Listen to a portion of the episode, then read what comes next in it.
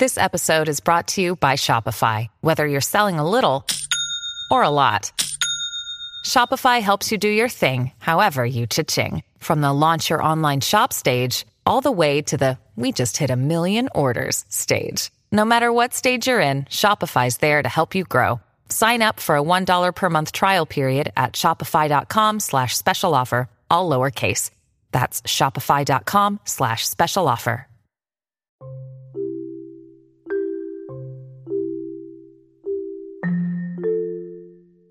Hey there, welcome to The Tint. I'm your host, Scott Fellman, and it's time for another foray into the world of aquariums from a slightly different perspective. Today we're going to do something a little different. Um, it's I don't think I've ever really done a sort of a I don't know like an overall white paper ish kind of uh, podcast where we've just talked in general about botanical style aquariums, what they are. Um, it's kind of something to get you excited. I think the purpose of doing this is not necessarily for those of you that are regular listeners here on the tint, although it might refresh some uh, some ideas in your head or whatever. But this is more for those of you that maybe are new to our little world. Maybe you want to find out more, just a, a big picture idea about what a botanical style aquarium really is, how it works. And this will be a broad stroke. It'll give you some ideas on where we're at now, what you can do, and where we can go with this. And for some of you, this might be great uh, as a introduction to make this uh, selling point to other people that maybe you're talking about and you want to share your botanical style aquarium, but you don't quite have a track to run on. So this will give you something to run with. Um, you can either share this podcast or you can just riff off of it. I don't care. I just want to get the idea out there so that those of you who are interested in finding out more will have uh, at least a, a beacon, a, a, starting point to uh, to get into. So let's just kind of get into this now.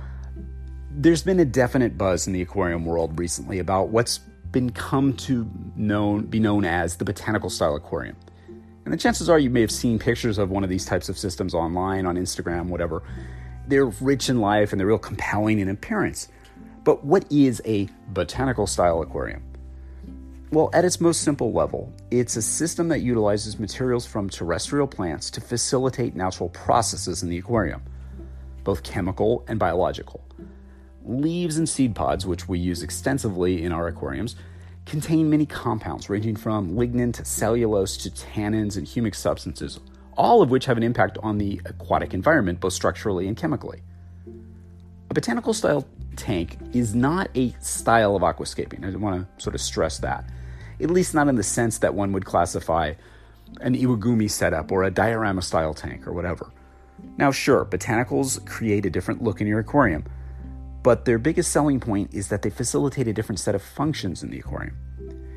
It's more of a methodology than an aesthetic. Now, using botanicals sort of compels us to embrace certain natural elements that might make us uncomfortable, such as the formation of biofilms, fungal growths, the process of decomposition, and the accumulation of detritus. This kind of stuff requires a certain mental shift. Now, we have two choices we can resist nature's advances and attempt to circumvent or thwart her processes of decomposition, growth, and evolution. We, you know, we can scrape away unsightly biofilms, we can remove detritus and algae, we can trim our plants, whatever. Or we can embrace nature's seemingly random, relentless march. We can make a conscious decision to embrace the biofilms, the fungal growth, the decomposing leaves, and the tinted water. We start this by accepting the look and then continue from there. So it should come as no surprise that botanical style aquariums simply look different. We fans celebrate aquariums modeled after nature.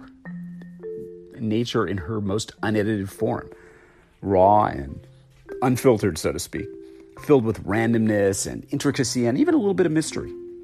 I know this sounds a little bit dramatic, but those of us who play with this stuff have come to realize that botanical style aquariums have different operating parameters than pretty much any type of other type of system that you'd play with. However, like any aquarium, you need to understand, appreciate, and enjoy the characteristics, the phases, and the nuances of this type of setup.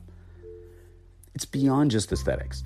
The biggest mental shift required is the understanding that botanical materials break down as they impart tannins and other substances into the water. A well manicured botanical layout will be reshaped by nature as the leaves, the seed pods, and the botanical materials are subjected to biological degradation. Now, this is strange for us, yet it's something that our fishes are completely familiar with. They've adapted over eons to exist with and utilize these naturally occurring materials as hiding places, areas to forage, and sites to spawn as part of their daily existence. Thought about from this kind of a standpoint, you can contemplate a more basic question about our hobby. What's the purpose of an aquascape in the aquarium besides just aesthetics? Well, it's to provide fishes with a comfortable environment that makes them feel at home, right? The botanical style aquarium embraces this idea thoroughly. Now, many hobbyists ask about utilizing leaves and other botanicals to lower the pH in their aquariums. It's a common question. Unfortunately, there seems to be a fair amount of misconception about what botanicals can and cannot do to the pH of your water in your aquarium. I field a lot of questions like, you know, how many leaves do I need to to lower the pH and hardness in my betta tank? If it were only so simple. Alas, nature herself offers few plug and play solutions, right? Now, many botanicals do release acids that can lower the pH, but only if the water has a low enough carbonate hardness. Most botanicals won't do much to significantly reduce the pH if you start with hard alkaline water, and, and the KH will, or carbonate hardness, will act as a buffer, preventing the acids from reducing the pH. In general, it's fairly safe to state that soft water is usually acidic and that hard water is usually alkaline. And it's more malleable and more workable. Note that color of water, even the stain that's caused from the tannins from leaves, is no indication of the pH or hardness. This is a misconception that we all need to dispense with once and for all. If you really want to create soft acidic water utilizing botanicals, you need to use water like reverse osmosis or deionized water, water with little to no carbonate hardness. Your botanicals will have a lot more play in terms of how they can affect the pH. Again, botanicals alone will not affect the KH, they just won't. End of discussion on that. But the, the pH can be modestly affected by botanicals under those circumstances. But you need to test, you need to tweak, and you need to practice. There's no magic formula for this thing. Now, one of the things that you'll experience when you first add botanicals to an aquarium is an initial burst of tannins, which provides this visible tint to the water that everybody's so fascinated with. If you're not using activated carbon or some other aggressive chemical filtration media, that tint may be considerably more pronounced and might last longer. You might also experience some initial cloudiness. This can be dust or lignin and other compounds released from the tissues of the botanicals, even you know, maybe a bloom of bacteria and microorganisms. It usually passes quickly with minimal intervention on your part required. Now, one thing that unites us as owners of botanical style aquariums is the appearance of this gooey, slimy, stringy stuff known as biofilm. Biofilm, yes, even the word conjures up something that you really don't want in your tank, something dirty, nasty, and potentially detrimental. To be candid, the dictionary definition is not going to win over any haters. Biofilm is defined as a thin, slimy, and usually resistant film of bacteria that adheres to a surface. Commonly encountered examples of biofilm include the plaque that forms on our teeth and the slime that forms on the surfaces in water, but it's not all doom and gloom. Biofilm is a completely natural occurrence. Bacteria and other microorganisms simply taking advantage of a perfect substrate upon which to grow and reproduce, just like they would in the wild. Freshly added botanical materials offer a mother lode of organic material and surface areas for these biofilms to propagate. And that's just what happens. Again, just like in nature. Now, many fishes and shrimp will feed directly on these biofilms. And this surge of biofilm growth is typically a fasting phase and can take anywhere from a few days to several weeks before it subsides on its own to a more manageable level. Manageable, I mean something that doesn't look like, you know, a glob of goo ate your tank. It'll never fully go away in a botanical style tank, but then again, you don't want it to. Just like in nature and the natural bodies of water that we attempt to replicate, it is always there. Its benefits are manifold and should be welcome. Understand that biofilms are present in every aquarium to, to a certain degree. Furthermore, they often go hand in hand with the appearance of fungi. Oh, here we go. I'm really making the case, aren't I? now, not the ones that we vilify for attacking our fish or destroying the eggs or whatever, though. These are different type of fungi, aquatic hyphomycetes.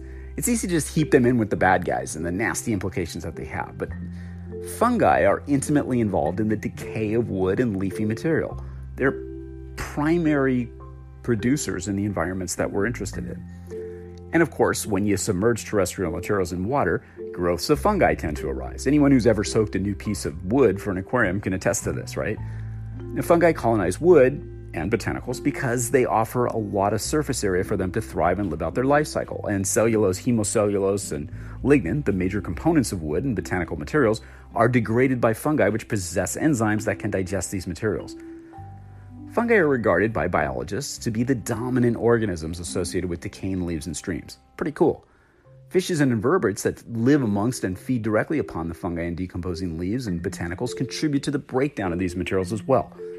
So, aquatic fungi can break down the leaf matrix and make the energy locked up inside available to feeding animals in all these sort of habitats. That's really interesting stuff. While not attractive looking, fungi are incredibly useful and they play well with a surprisingly large number of aquatic life forms to create what are known as food webs. Natural habitats are absolutely filled with this stuff. Now, Typically, botanicals will begin to soften and break down over several weeks or months after you prepare them for use. We usually do this by boiling or soaking. As an aquarist, you have an option to leave them in as they do so or remove them, whatever your aesthetic sensibilities tell you to do. Personally, I leave them in. In fact, many of us leave our botanicals in our tanks until they've completely decomposed, utilizing them as almost a sort of botanical mulch, which serves as a supplemental food source, especially for fry. So, what are the implications for managing this type of system? Well, remember, you're dealing with a tank full of decomposing botanical materials. It simply takes good overall husbandry to keep your tank stable and healthy, and that includes regular water exchanges. Now, during water exchanges, I may siphon out some debris that's moved where I don't want it, but for the most part, I'm merely siphoning water from down low in the water column. I'm leaving everything in play because the detritus that it produces, yes, the detritus, is extremely important. Now, remember, you're facilitating an operating system, so to speak. It's a nature's operating system. And among those decomposing leaves and all that stuff are many microorganisms, microorganisms excuse me, that are beneficial in nature, breaking down nitrogenous waste, contributing to the overall biodiversity of the system, and serving as supplemental food sources for your fishes, including your fish fry.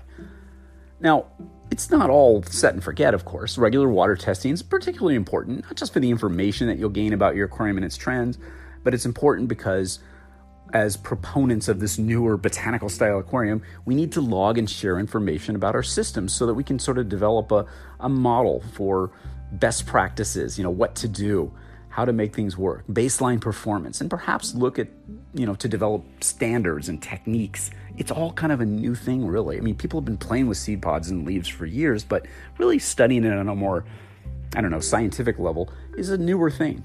We're seeing more and more common trends and issues and ways to manage them, which is a necessary evolution and one that we can all attribute to, which is really cool.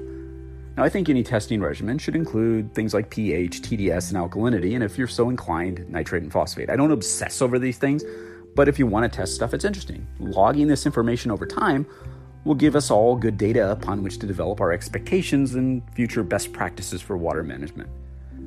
Now, in the end, living with your botanical style aquarium isn't just about a new aesthetic approach. It's about understanding and processing what's happening in this little aquatic ecosystem you created. It's about asking questions, modifying techniques, and playing hunches. These things that we as hobbyists have practiced for many generations are not that new. When you distill it all, we're still just keeping an aquarium just one that I feel is far more dynamic and potentially game changing in methodology wise for the aquarium, one that we don't need to be afraid of. And I think the important thing is to understand that this ecosystem idea, this system is, is an entire little ecosystem in a glass box. And you're managing sort of like you would a garden, I guess, this little ecology.